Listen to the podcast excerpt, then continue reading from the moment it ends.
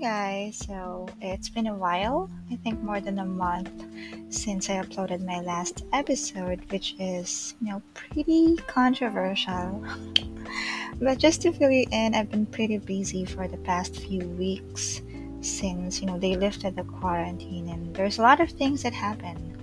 A lot of adjustments, a lot of issues basically, uh, political that is and we're not going to dwell on that. So, for today's topic, we'll talk about easing to the new normal, or basically, let's just talk about the life after quarantine.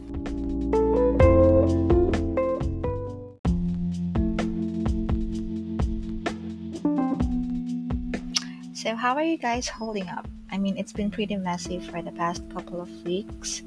I know I mentioned that we're not going to talk about politics, but so much has been happening lately, and to be honest, it's kind of depressing. I mean, not only here in the Philippines, right? In other countries as well. It's like the virus is also eating our decency, our compassion, our human rights. As my friend mentioned, it's like the purge or, you know, something out of the jungle.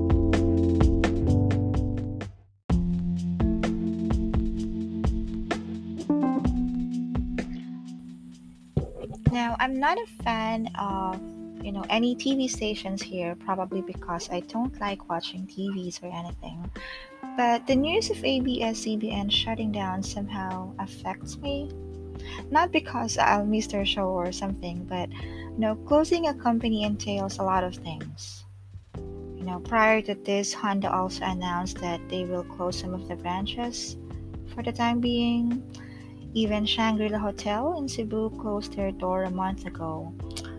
Um, one of my favorite restaurants in Baguio also closed their business, and the list of the companies goes on. Now, starting a business is something you know I should know with our business, Baba Delight, and I'm really sorry for shameless plugging, but you know it really requires a lot of things: effort, time, money, a lot of patience. So it's like giving birth. I, I know it's not close, but somehow there's a comparison. It's your baby, and you know, bottom line is you'll do anything to make it grow.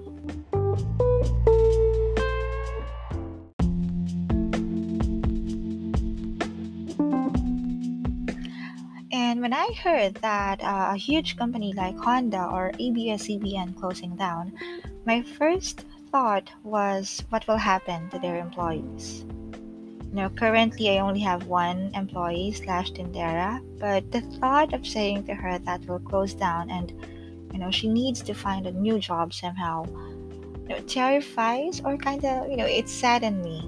I mean, I know that her husband has a job, but she's also relying on her salary here. I mean, they have like four kids. They're renting an apartment. So I can imagine the expenses that they need to shoulder every day. And that is your typical or average Filipino family. You know, they need home, food, education, and transportation expenses. While ABS-CBN has 11,000 employees, 11,000 people lost their jobs. 11,000 people with family or kids, you know, plus the employees of Honda and other businesses that closed down.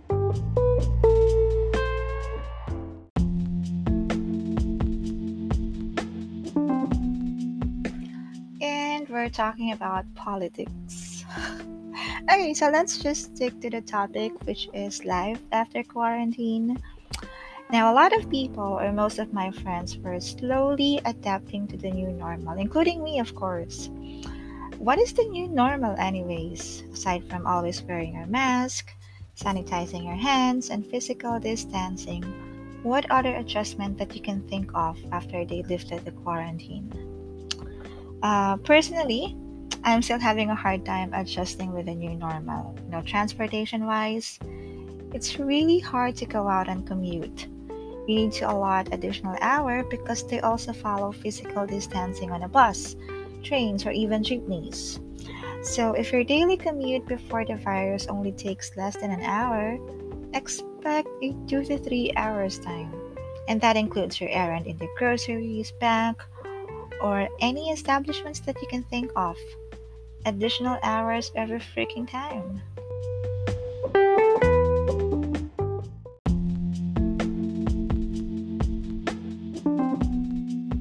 I also went out with some of my friends a couple of weeks ago, and uh, the restaurant accepts dine in. However, you need to sit, you know, one chair apart, and there's some plexiglass or acetate all over the place.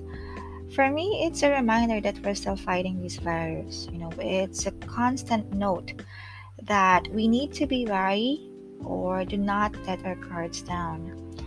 For the past few months, I saw the virus as a scary enemy. I mean, we can't see it, we don't know how to fight it. I don't even know where it came from. Sure, I read a lot of articles about it, but the bottom line is this virus is eating us alive. It affects a lot of things, of course, mainly our health, but you know, seeing the news all over the world, it seems to bring out the worst in us. You know, fighting each other, a lot of protests outside, pinpointing fingers, blaming each other, and I can go on for hours. It affects us physically, mentally, financially, and all the lead that I can think of.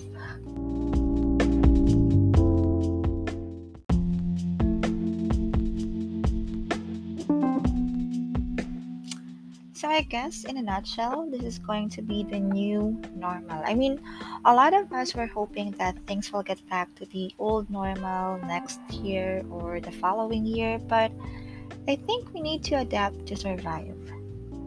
You know, we, we simply cannot wait for things to go back again because I think that's going to be a long time.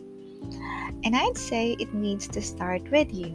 You know, for physical, boost your fucking immune system. I mean, take care of yourself. I don't want to nag, but you know, drink tons of water, load up on vitamins, exercise, and sleep at least 8 hours a day, and always wear your freaking mask. Emotionally, you need to learn the art of meditation. It's okay to pause if you think that everything's closing down on you. I think this might also help.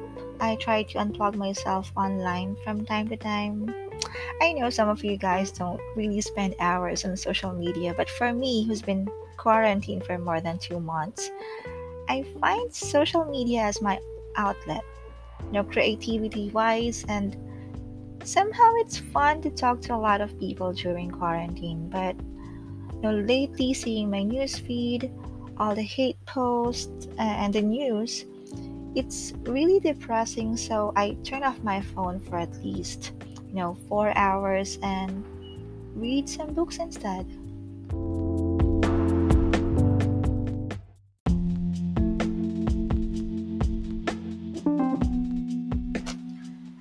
So that's it for now, guys. I think, you know, I babble a lot of stuff today. I just kind of miss this. You know, I, I miss doing this. I guess that's the reason why I'm here at 2 o'clock in the morning doing some recording and checking my notes for you know any other topics that I can use for our next episode. But you know, if you have any suggestions, violent reactions, or anything, please let me know. So, thank you so much for listening to my podcast. Again, this is Maki. On to the next episode.